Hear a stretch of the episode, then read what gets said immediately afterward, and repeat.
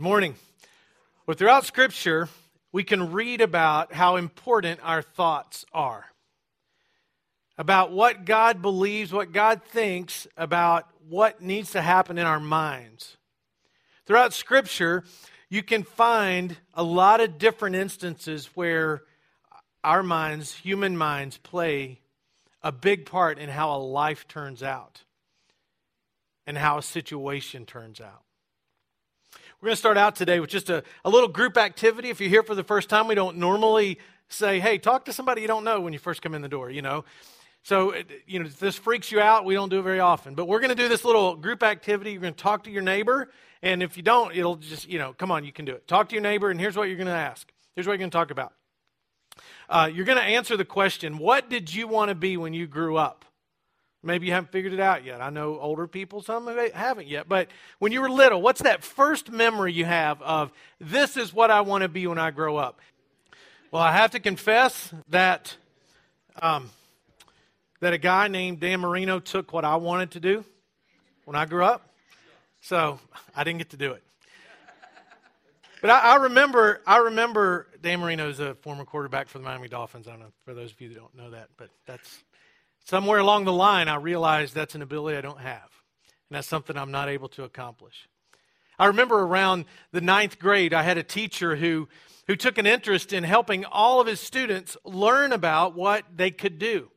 And he would give us these aptitude surveys about here's what you're good at, kind of personality profile things. And then it would come back to you and say, well, here's what you might want to consider. And I remember the day we got ours back and everybody was opening theirs up, and I looked at mine, and number one on the list was disc jockey like, Mom, Dad, guess what I'm supposed to be in life? It had some other things on there, but it also had here's here are professions that you need to start thinking about. And for me, it said you need to think about a profession that will put you speaking in front of people. Well, who knew? At that time, I didn't know what I, I had. Pastor was the last thing I would have thought of at that point in my life. But how many of you became what you thought you wanted to be when you were little? One, two, I bet you're teachers, right? You're a teacher. Man, they're so dedicated.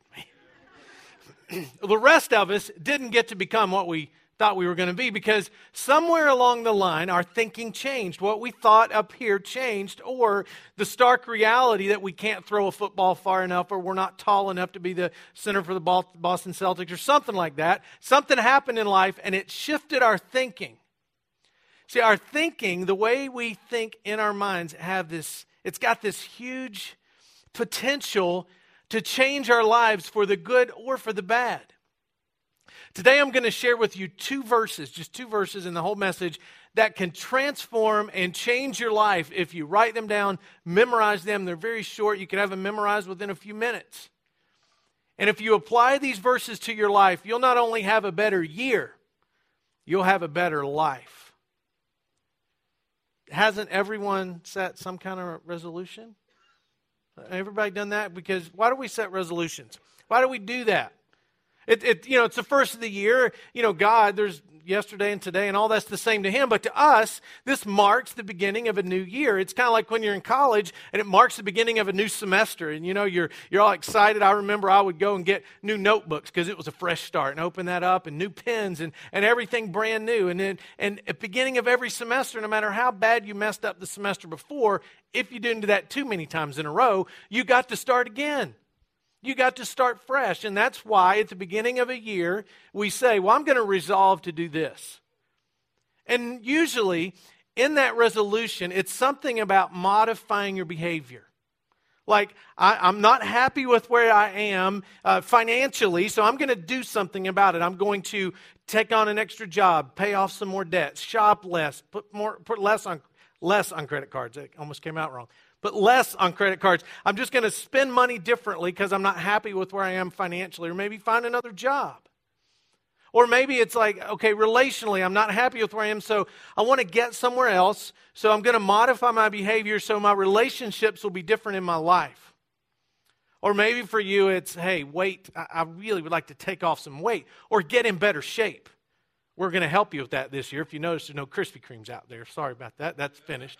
So, For those of you that have that as a goal, you're not going to be tempted when you come to Life Point to grab, uh, you know, a, how many calories is in Krispy Kreme? I don't even, don't even, don't tell me. Don't even, there's no reason to know. Same as a Big Mac. I know that. So whatever behavior modification that you have in your mind that you want to accomplish in 2010, if if you never transfer that from an action to something that you really commit to in your mind, it will never happen. Real change in our lives starts in our minds, not with our actions. That's what Jesus believed. Jesus Christ believed that the key to change in a person's life begins up here, in here, in their minds and hearts. You don't have to read the Bible long at all to, to start reading messages that Jesus gave to the masses. The longest recorded message Jesus gave in the New Testament is in the first book of the New Testament, Matthew. It's in chapter 5, 6, and 7, called the Sermon on the Mount. And basically, all Jesus is doing in the Sermon on the Mount is telling these religious people that they've got it wrong. That you religious people are thinking that you can adjust some things on the outside, you can modify your behavior a little bit, and then everything's going to be okay. And he's saying, no, it's not about behavior modification, it's about transforming your heart. So when he talks about whether it's murder or lust or worry or all those things, he's, he's trying to get people to stop focusing on the externals and look inside. So, one, for example, he's asking them to think about okay, you say you don't murder people, and you may, maybe you have never taken a knife and rammed it in somebody's heart, literally. But he says you do it with your words and your thoughts. So Jesus believed if he could get to the center of our thought life and into our hearts and our very souls, that would manifest itself in a different action, in something outward. So he went quickly to the very core. And normally, when we think about change, we think about, I'm going to modify some behavior in my life so I can get a desired result there's something I'm unhappy with in my life, whether it's a relationship or money or weight or whatever the popular things are to resolve to do or not to do in a new year, if I can just modify some of that behavior, then I can get to where I need to be. And Jesus says, and Jesus believes that behavior modification is not the key to changing someone's life, it's heart renovation. And that will change your life more than anything else. Coming to church won't change your life. Reading the Bible won't change your life. What will change your life is a changed mind and a changed heart, allowing God through Christ to live and dwell inside you. That will change externals. You could follow rules all day long, but if you leave that out, it's not going to last very long. I remember when I was a teenager, a lot of my friends decided they, they were going to what they call become Christians. But something happened or didn't happen. They didn't really change. They went through some religious ritual and stuff, and were trying, they're trying to get me to do it too. And I was like, what, be a hypocrite? Like, you don't think so. I mean, for them, it was just an external thing to make whoever happy and to make them look good, and they never really changed inside. And God wants the change to begin in our hearts, in our minds. Same thing. Our minds and what's in there have the potential to change our life for the good every day or the bad. So we're sitting here at the beginning of a new year saying there's some things in my life I want to change. I want to be different. I want to make different. I want to act different. And the reality is, by March, you'll get the best deal you could ever get on used exercise equipment, right? I mean, if you're going to buy something, wait till about March and check Craigslist. You get some great deals because all that stuff's clothes hangers in the bedroom, right? That, that elliptical machine and that treadmill, they're all just hanging up clothes in the bedroom because it was all about behavior modification. And when it comes to our spiritual lives, it's the same thing. It's not just about showing up at church, it's not just about dropping some money in the bucket, enjoying some songs. It's about allowing God to get into the very fibers of our being and change us. That's when you'll see true change in your life, not by changing some externals, by changing from the inside. So, the first verse that you need to think about and commit to memory, memorize, write down, however you need to do it, is in Romans 12, verse 2. This will change your, your year and your life. That's where it says, Do not copy the behavior and customs of this world, but let God transform you into a new person by changing the way you think. Then you will learn to know God's will for you, which is good and pleasing and perfect will. So, the Apostle Paul is the guy that wrote this, follower of Christ. He wrote two thirds of the New Testament. He believed that the key to a transformed life was not to develop some new habits, but was, it was to allow God to renew and change your mind. And when God does that, it can change my life. Allowing God to transform my mind can change the very direction of my life. See, here's what happens if, if you don't transform your mind, you'll find yourself just changing external things over and over again. Well, I don't like this, so I'm, I'm going to quit this job and go to another one. I, I don't like this town, so I'm going to quit this, go to another one. I don't like this boyfriend, girlfriend, I'm going to quit this, go to another. Maybe that's a good thing, but sometimes it's not. I don't like this relationship, so I'm going to quit and go to another one. And just over and over, jumping from thing to thing to thing, externally, changing environments, thinking this is going to get the desired result I want, when really what we need to do is stop and ask the question is there something deeper that I need to change? Is there something inside that really needs to change?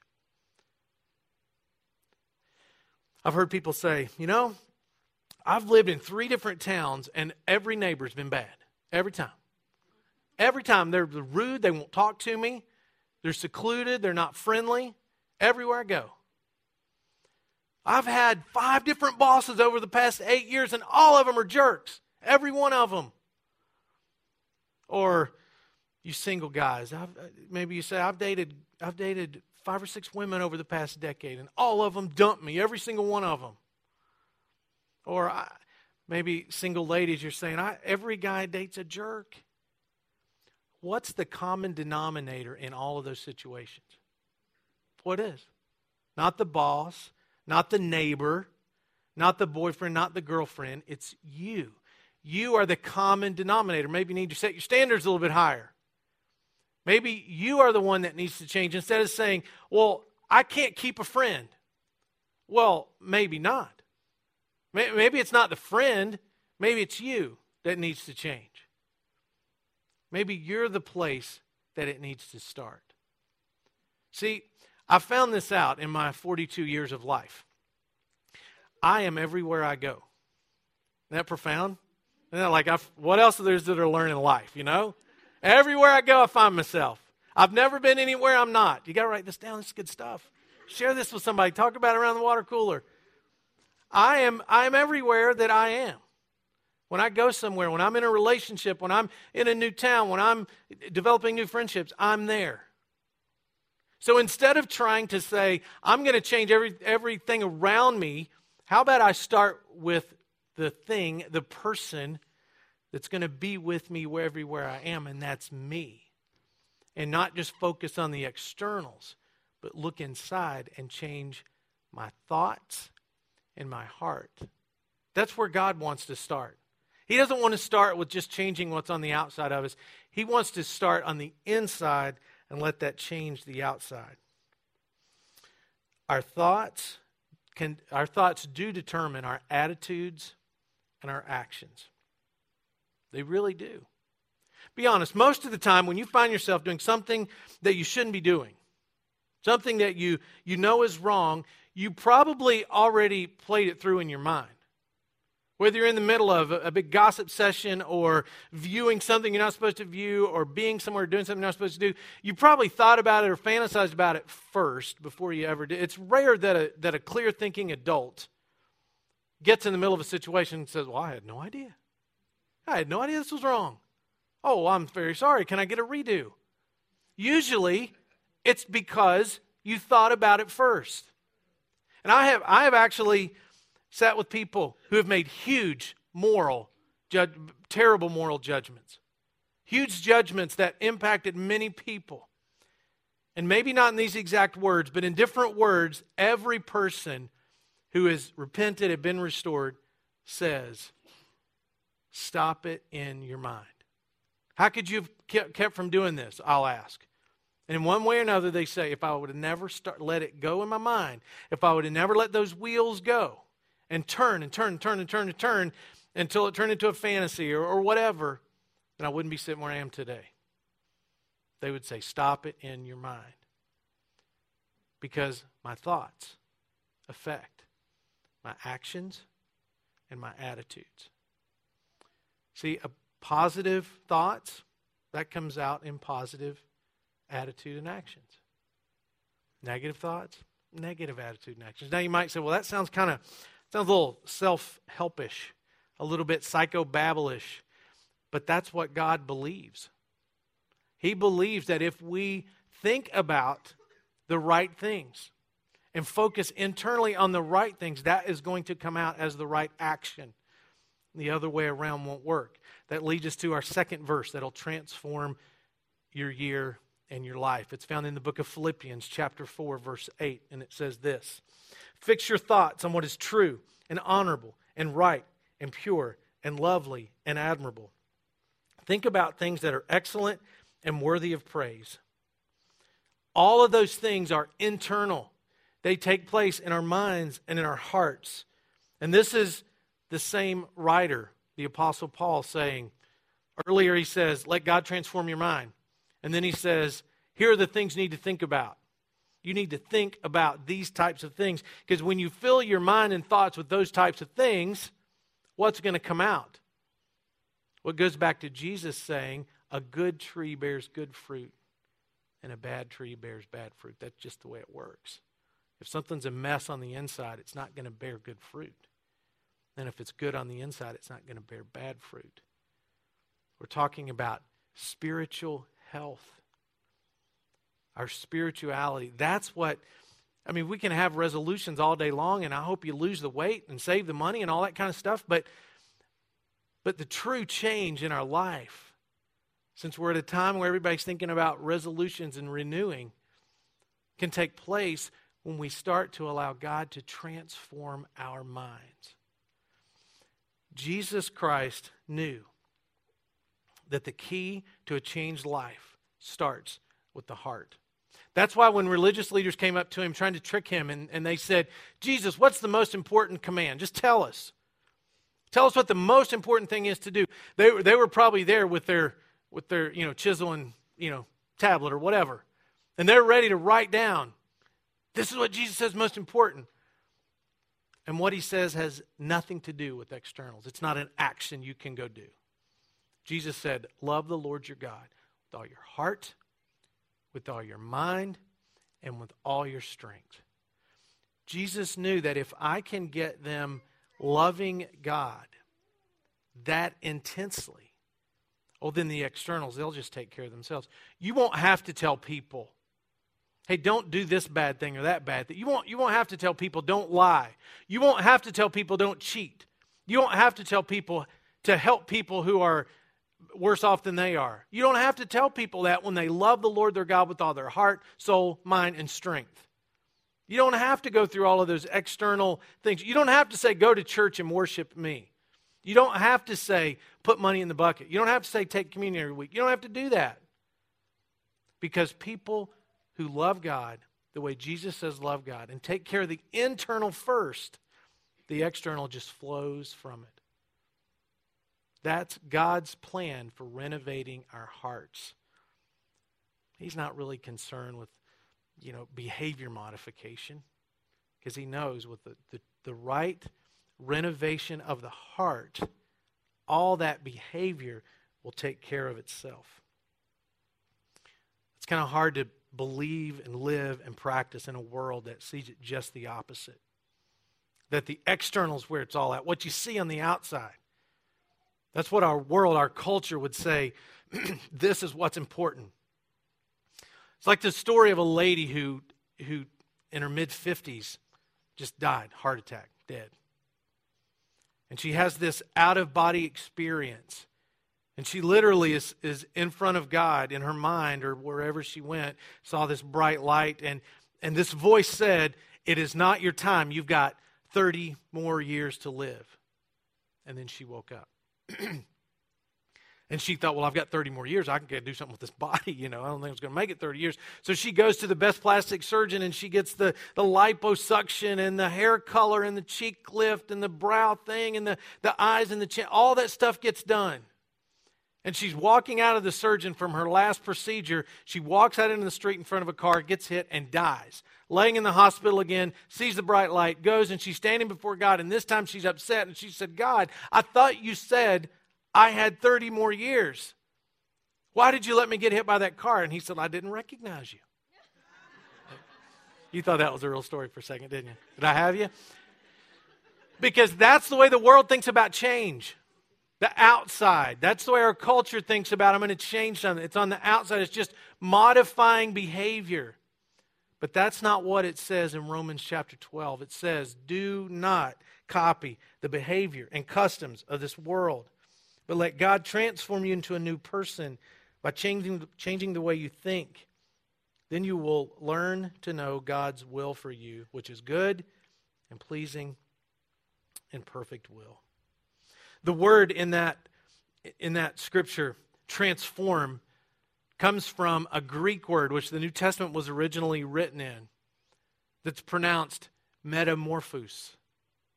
That's where we get our word metamorphosis or morph.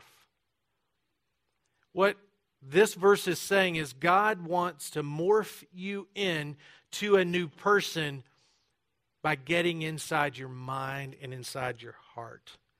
Change the way you think. That word can also be translated renew or renovate. Jesus is more concerned about renovating our heart than adjusting our behavior.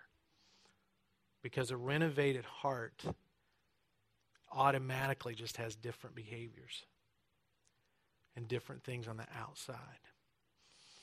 Did you ever, anybody ever remodel a house?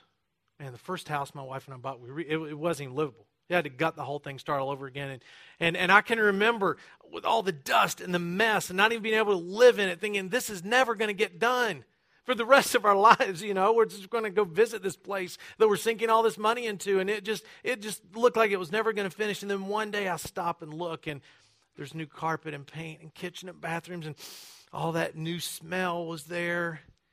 But that didn't happen overnight. So this house we bought was morphed from this place you couldn't even live in to something that we enjoyed calling home but it didn't happen overnight, and it won't happen overnight in your life either when it comes to renovating your heart, to morphing you into a new person. That's God's resolution for you. Is that you allow Him to have so much control of your thought life and your soul that you are morphed into a new person externally. See, most people give up on their resolution because they don't see results. Oh, I don't see quick enough results. But by allowing God to transform us in our minds, we will see external results that nothing else will bring. So, whatever your resolution is for the year, I hope you lose the weight. I hope you stop spending the money. I hope the relationship's healed, whatever it is. But the best one you can make is to commit your life to these two verses and say, I'm going to allow God to transform the way I think. And here are some things the Bible tells me to think about. Philippians 4, verse 8 says, Fix your thoughts on what is true and honorable and right and pure and lovely and admirable. Think about things that are excellent and worthy of praise. Allowing God to transform my mind can change the direction of my life. I could think of no better way to live out a new year and the rest of our lives than to be committed to that and experience real change. Let's pray. God, thank you for these two simple verses that make it so clear where change needs to start.